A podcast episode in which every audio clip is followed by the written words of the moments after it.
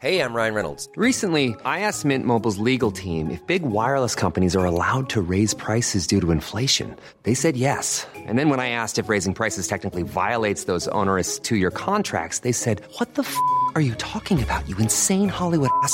So to recap, we're cutting the price of Mint Unlimited from $30 a month to just $15 a month. Give it a try at mintmobile.com slash switch. $45 upfront for three months plus taxes and fees. Promo rate for new customers for limited time. Unlimited more than 40 gigabytes per month. Slows. Full terms at mintmobile.com. Bonjour et bienvenue dans Podcasting, le podcast quotidien d'actualité du Grand Sud-Ouest. Chaque jour, suivez-nous à la découverte de l'information régionale avec des journalistes du territoire. Je m'appelle Jean Berthelot de l'Agleté.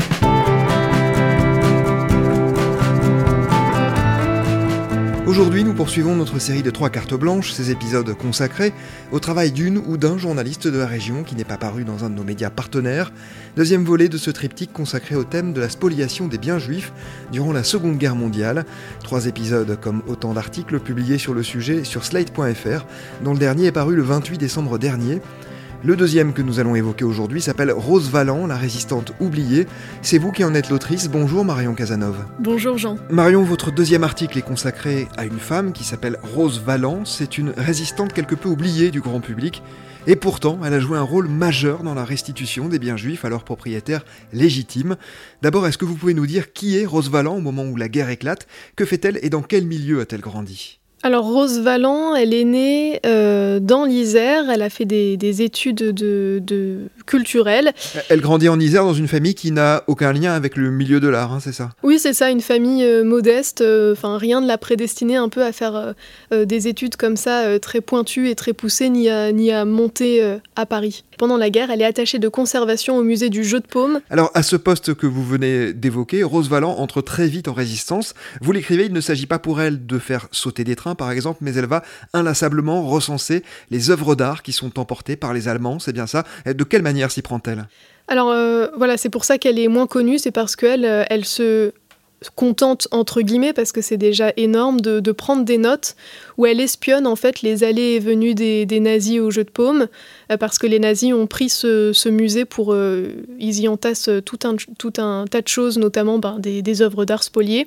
Donc elle elle prend des notes des allées et venues euh, des œuvres qui y sont déposées elle tient un espèce de journal de bord pour dire qu'est-ce qui s'est passé ce qu'il s'est passé tel jour etc donc en fait c'est des notes finalement très précieuses parce qu'à la fin de la guerre bah, grâce à elle, on a, un aperçu de tout ce qu'il s'est passé pendant cinq ans. Euh, et, euh, et en fait, elle aurait, pu, euh, elle aurait pu mourir, elle aurait pu être tuée pour ça si quelqu'un était tombé sur ses notes. Oui, parce que son travail n'en est pas moins courageux. Elle, elle risque sa vie, hein, parce que son manège, si j'ose dire, est rapidement repéré. Elle est très clairement menacée.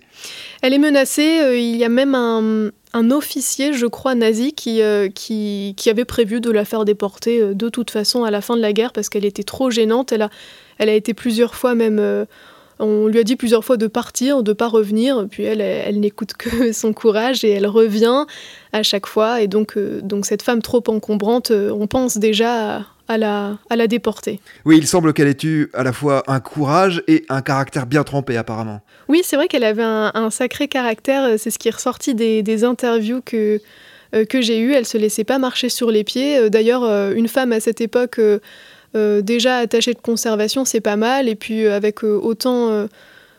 comment dire d'acharnement et de courage ben c'était pas forcément euh, courant. Elle osait aussi euh, dire non euh, à des avances de soldats nazis etc donc oui elle avait du caractère. L'ennemi était chez moi. On m'a dit résigne-toi mais je n'ai pas pu. Et j'ai repris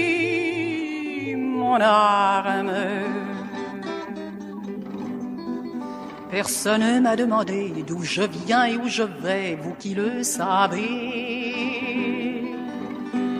Effacez mon passage. C'est aussi, on l'a dit, une grande amoureuse d'art, et il y a une scène en particulier qui va la marquer très profondément, c'est celle d'un autodafé au cœur de Paris. Oui, c'est ce que je raconte euh, dans le début de mon article. Euh, c'était, euh, bah, elle se rend compte en, sortant du, musée du, musée du jeu de paume que qu'il y a plein de, tableaux d'œuvres d'art mais magistrales qui sont en train de partir en fumée. Donc c'est ce que je dis, des tableaux de de Picasso, de Paul Klee ou de Miro, euh, qui sont brûlés parce que les nazis considèrent que c'est de l'art dégénéré, Entartete Kunst en allemand, même si vous le voulez, enfin si vous voulez le mot. Et, euh, donc pour eux, il fallait détruire cette, culture dégénérée qui, faisait des peintures bizarres, et donc pour elles, c'était tout un pan de la culture qui partait en fumée. Paul euh, que vous évoquez, qui a fait l'objet d'un épisode de podcasting à l'occasion de sa rétrospective au bassin des Lumières à Bordeaux.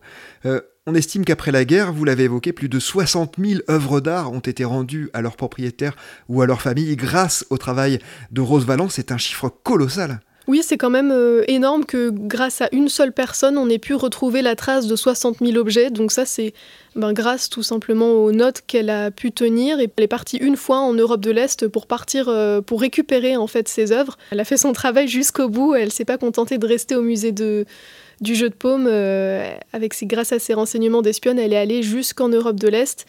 Et donc euh, certains objets d'art ont pu retrouver euh, leur famille, et puis après pour certains, eh ben, d'autres déportés ne sont jamais revenus des camps, donc bah, pour d'autres, effectivement, ils ont été placés dans des musées. Oui, le travail de Rose Valence, son sacerdoce quasiment, a duré plus d'une dizaine d'années après la guerre. voilà, plus d'une dizaine d'années, elle a continué un peu à se battre pour la restitution, mais ça a été très compliqué parce que au sortir de la guerre, déjà, il y avait un petit peu ce, cet état d'esprit de il faut oublier, il faut passer à autre chose, il faut arrêter de travailler là-dessus, etc. C'était un peu la, devise presque de De Gaulle qui disait voilà, il faut pardonner, il faut oublier.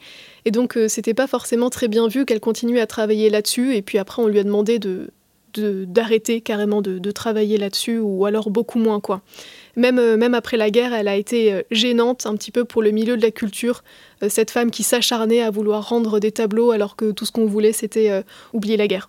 Oui, c'est ça, parce qu'on pourrait imaginer qu'après la guerre, la France soit reconnaissante à l'égard de cette héroïne, mais vous venez de le dire, ce n'est pas tout à fait le cas. Quelle va être la suite de sa carrière? En 52, elle obtient enfin un titre de conservatrice, parce que jusqu'ici, elle restait attachée de conservation.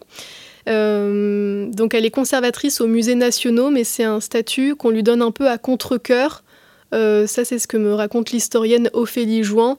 Euh, ses collègues n'étaient pas toujours bien disposés à son, à son égard parce que déjà c'était une femme et puis en plus elle se sentait un petit peu incomprise. On, ne comprenait pas trop son son combat pour la restitution euh, en 52, c'était déjà, euh, c'était plus très très bien vu quoi. On va évoquer dans un instant sa, vie privée, mais c'est cela euh, qui explique selon vous que Rose n'ait pas eu immédiatement cette reconnaissance qu'elle méritait. C'est cet acharnement à, remuer finalement des sujets qui dérangeaient. Oui, exactement. Je pense que c'est, enfin, je pense, les historiens pensent, enfin, disent que c'est à cause de, de, de ça, de ce de ce devoir de mémoire accompli, de ce travail qui en fait était un petit peu gênant effectivement après la guerre où vraiment c'était c'était pas le moment, on pensait plutôt à reconstruire, à aller de l'avant. Et donc euh, cet état d'esprit ne plaisait pas du tout. Et elle a été réhabilitée euh, beaucoup plus tard. Euh, c'était oui un peu un peu un peu avant sa mort quoi où elle a eu beaucoup quand même elle a été quand même pas mal décorée où on a reconnu tout son travail etc mais ça c'était une fois que, que toute la bah, toute la douleur euh, de la guerre, euh, enfin une fois que la guerre était passée depuis des années, euh, c'est là qu'on s'est remis, qu'on y a repensé, qu'on a repensé à elle et qu'on s'est dit bon, quand même, elle a fait un travail incroyable, elle mérite quand même un minimum de reconnaissance.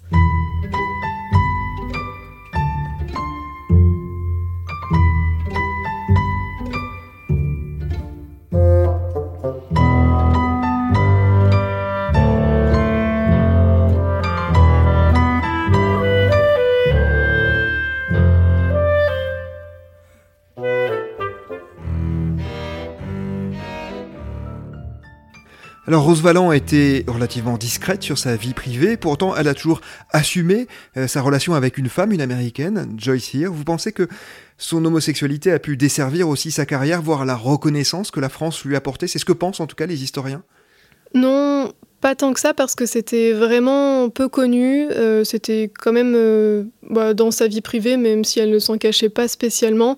Euh, en tout cas, c'est n'est pas quelque chose qui est, revenu euh, dans, les, interviews que j'ai pu faire, euh, parce que plus globalement, c'est le fait déjà d'être une femme à l'époque, c'était déjà assez handicapant. Après, je pense pas que son homosexualité ait joué les desservis encore plus, parce que de toute façon, elle a déjà été pas mal ignorée de son vivant. Alors il y a eu, vous l'avez dit, une reconnaissance tardive que Rose Valland a obtenue de la part de la France, et il y a eu une autre reconnaissance qui se situe, elle, sur le terrain de la culture. On la retrouve, Rose Valland, sous son nom ou pas, dans plusieurs œuvres majeures. Ah oui, absolument. Bah, on, la retrouve dans le film Monuments Men, où on peut voir Georges Clooney euh, dedans. Et euh, c'est un film consacré un peu euh, au thème du pillage d'œuvres d'art pendant la Seconde Guerre mondiale. Et euh, Kate Blanchett joue une Rose Valland euh, qui porte pas le même nom, euh, mais c'est un peu un semblant de Rose Valland. En tout cas, elle inspire un vrai personnage dans ce film.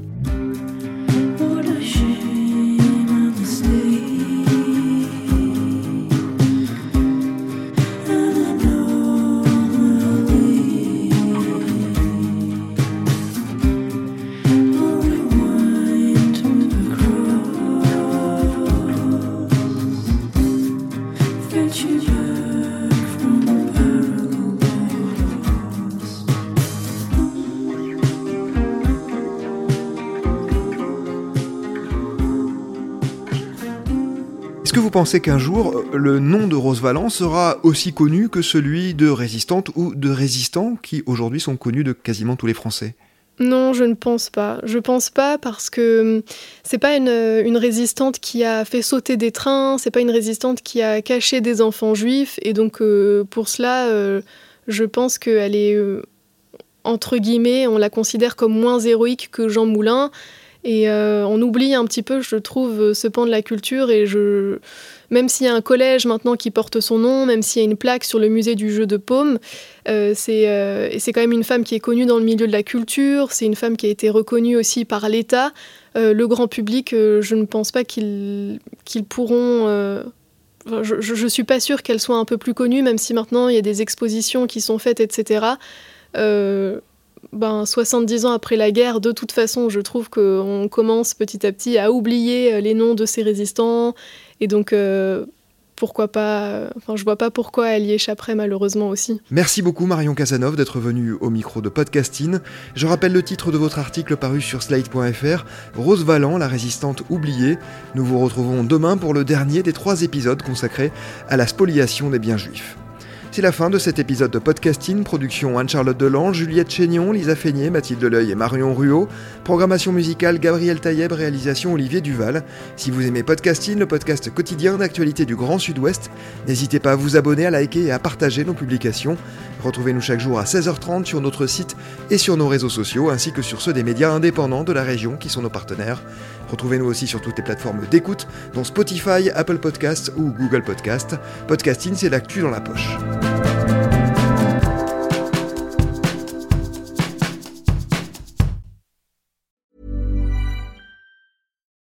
We're on a budget, we still deserve nice things.